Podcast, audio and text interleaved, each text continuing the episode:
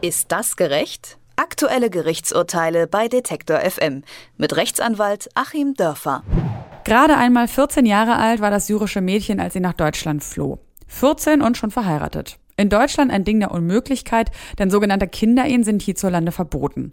Was aber, wenn diese Ehe in einem anderen Land geschlossen wurde? Müssen deutsche Gerichte diese Ehen dann anerkennen? Das Oberlandesgericht Bamberg sagte kürzlich zumindest ja und erklärte die Ehe der angesprochenen 14-Jährigen und ihres 21-jährigen Cousins für gültig.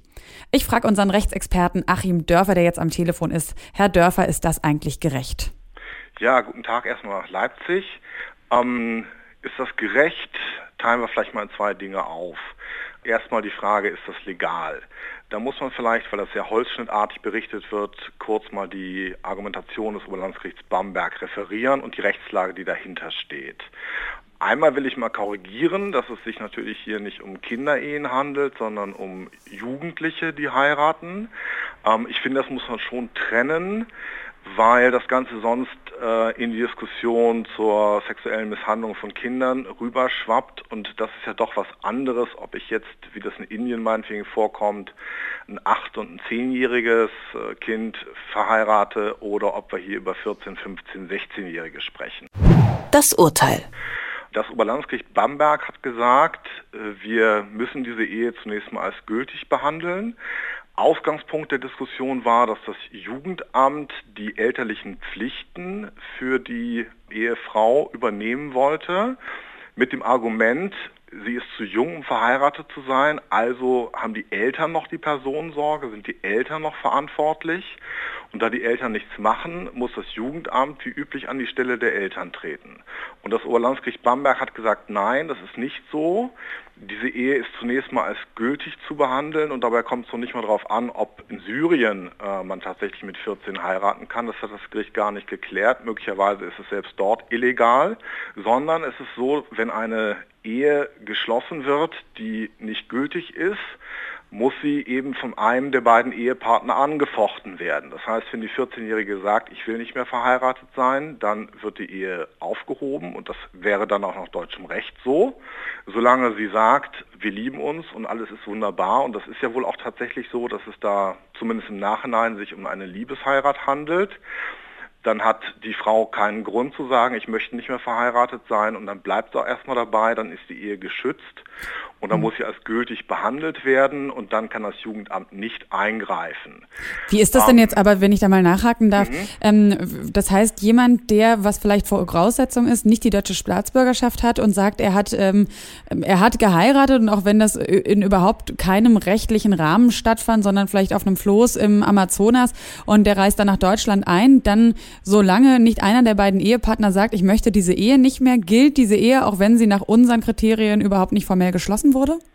Richtig. Also für die Wirksamkeit einer Eheschließung kommt es immer auf das Recht an des Landes, wo die Ehe geschlossen wurde. Wir haben ja in Deutschland historisch sozusagen als Entmachtung der Kirchen und äh, dann eben von den Nazis auch nochmal vertieft zur Stärkung der Macht des Staates eben eine ganz strikte Zivilehe. Anders als meinetwegen in Israel oder auch anderen Ländern können Menschen eben nicht in der Kirche heiraten, wo ich mich auch schon oft gefragt habe, warum eigentlich nicht? Wenn jemand religiös ist, kann er sich doch eigentlich von einem katholischen Priester trauen lassen. Der Staat muss es dann nur bestätigen. Nein, das ist nicht so. Diese religiösen Eheschließungen sind alle ähm, nichtig und ähm, es zählt nur die staatliche Eheschließung. Aber genau das ist zum Beispiel in sehr vielen Ländern anders. Und äh, das ist ja auch durchaus ein System, was man so anerkennen kann, wenn es eben die Möglichkeit gibt, zum Beispiel sich religiös trauen zu lassen oder eine Zivilehe zu machen, wie es in Ländern der Fall ist, dann können die Leute sich das aussuchen. Und unser internationales Privatrecht bestimmt nun, dass wenn Leute im Ausland geheiratet haben, wir dann nicht einfach unsere Rechtsordnung drüber setzen dürfen, sondern das erstmal anerkennen müssen, so wie es dort gelaufen ist, weil wir sonst etwas bekommen würden, was man eine hinkende Ehe nennt, äh, dass die Leute dann komischerweise meinetwegen in der Türkei verheiratet sind und in Deutschland nicht. Und das will man natürlich nicht, sondern man will einheitlich, dass ein Ehepaar auch als solches behandelt wird. Aber Sie haben ja gesagt, dass man das eigentlich gar nicht über überprüfen kann, ob die denn nach Landesrecht in einem fremden Land ordentlich geschlossen wurde? Man könnte es natürlich überprüfen, aber das OLG Bamberg hat relativ radikal gesagt, darauf kommt es noch nicht mal an. Denn selbst wenn in Syrien diese Ehe unwirksam wäre, müsste auch nach syrischem Recht angefochten werden. Und solange eben nicht angefochten wird, ist diese Ehe erstmal geschützt. Und dann passiert genau das, woher der Begriff auch Emanzipation eigentlich kommt, nämlich aus dem römischen Recht, dass man sich aus der Hand der Eltern in die Selbstständigkeit begibt. Also Eheschließung bedeutet dann eben, dass die Eheleute füreinander verantwortlich sind und die Eltern dann nicht mehr reinreden dürfen. Und genau diese Emanzipation gibt es im deutschen Recht im Übrigen auch, denn es ist in Deutschland ja auch möglich, wenn ein Ehepartner über 18 ist, dass der andere dann nur über 16 sein muss, wo normalerweise natürlich bei einem 16-, 17-jährigen Jugendlichen noch das Elternrecht hätten, erlischt es dann. Also auch diese Jugendlichen können sich emanzipieren von den Eltern durch die Eheschließung und sind dann eben nur füreinander verantwortlich und auch dort, ähm, also bei einem Ehepaar in Deutschland, was 16 und 18 ist, hätte das Jugendamt auch nichts zu suchen. Hier in dem konkreten Fall ist es ja aber so, dass es da schon nicht ganz eindeutig ist. Also das Amtsgericht Aschaffenburg, dort wurde der Fall ja zuerst verhandelt, hat ähm, ja eine andere Entscheidung getroffen als dann letztlich das Oberlandesgericht, oder? Ja, das Amtsgericht ist davon ausgegangen, äh, tatsächlich, dass man sozusagen die deutschen Maßstäbe anlegen kann. 14 ist dann zwei Jahre zu jung aber das Oberlandesgericht hat eben relativ strikt dann diese internationalrechtliche Regelung durchgesetzt und gesagt, gut, das ist eben nun mal die geltende deutsche Rechtslage, denn das deutsche internationale Privatrecht gehört auch zum deutschen Recht. Und wenn das deutsche internationale Privatrecht bestimmt, dass wir ausländische Ehen anerkennen, auch wenn sie so in Deutschland nicht hätten geschlossen werden können, dann greift es eben durch. Der andere Punkt ist ja, ähm, dass das ja eigentlich so ein bisschen, also Sex mit Kindern, überhaupt eine 14-Jährige ist ja nach unserer Definition trotzdem noch weit vom Erwachsenendasein mhm. entfernt. Widerspricht das nicht so ein bisschen, sage ich mal, den bundesdeutschen Grundsätzen, also auch dem Ordre Public zum Beispiel? Absolut, also das äh, ist genau das Stichwort Ordre Public, also quasi die... Vielleicht können Sie ja noch mal ganz kurz erklären, was das genau. eigentlich ist. ich erkläre es mal kurz.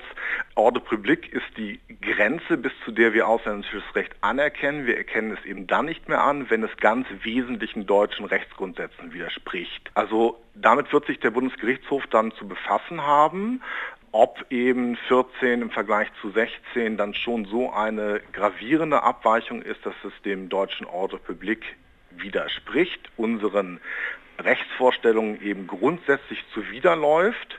Und dann müsste die Sache neu bewertet werden. Was ist denn Ihre, was Ihre Vermutung? In welche, welches Urteil oder welche Art von Urteil erwarten Sie? Ich meine, es wird irgendwie gehalten werden, weil wir haben es ja hier nicht mit der klassischen äh, Verheiratung von Kindern zu tun. Es wäre ein anderer Fall, wenn wir hier über 14 und 50 äh, sprechen würden. Wir sprechen hier über 14 und 20 bei der Eheschließung, äh, offenbar eine Liebesheirat. Vielleicht haben die sich mit 12 und 18 kennengelernt. Natürlich ist das ein bisschen skurril und komisch, aber es handelt sich schon um eine echte Ehe. Und ja, ich würde mal vermuten, dass diese zwei Jahre nicht den Ausschlag geben werden und dass wir dann vielleicht schon über neue gesetzliche Vorschriften nachdenken sollten und äh, da mehr Flexibilität und Übergangsmöglichkeiten reinbringen sollten. Natürlich ist es wünschenswert, zumindest 16 als äh, Grundalter zu haben, aber wir sollten nicht das Kind mit dem Bade ausschütten und jetzt generell das Heiratsalter auf 18 anheben, weil wir dann nämlich wirklich das Problem bekommen, dass wir Sex zwischen unter 18-Jährigen letzten Endes dann gar nicht mehr als partnerschaftlich anerkennen können. Und ich denke, das widerspricht dem, wie es auch in Deutschland gelebt wird. Also keine schärferen Gesetze, sondern stattdessen Einzelfallbetrachtung, mahnt Achim Dörfer. Mit ihm sprechen wir jede Woche über spannende Rechtsfälle und ich danke Ihnen recht herzlich fürs Gespräch, Herr Dörfer. Ist das gerecht? Aktuelle Gerichtsurteile bei Detektor FM mit Rechtsanwalt Achim Dörfer.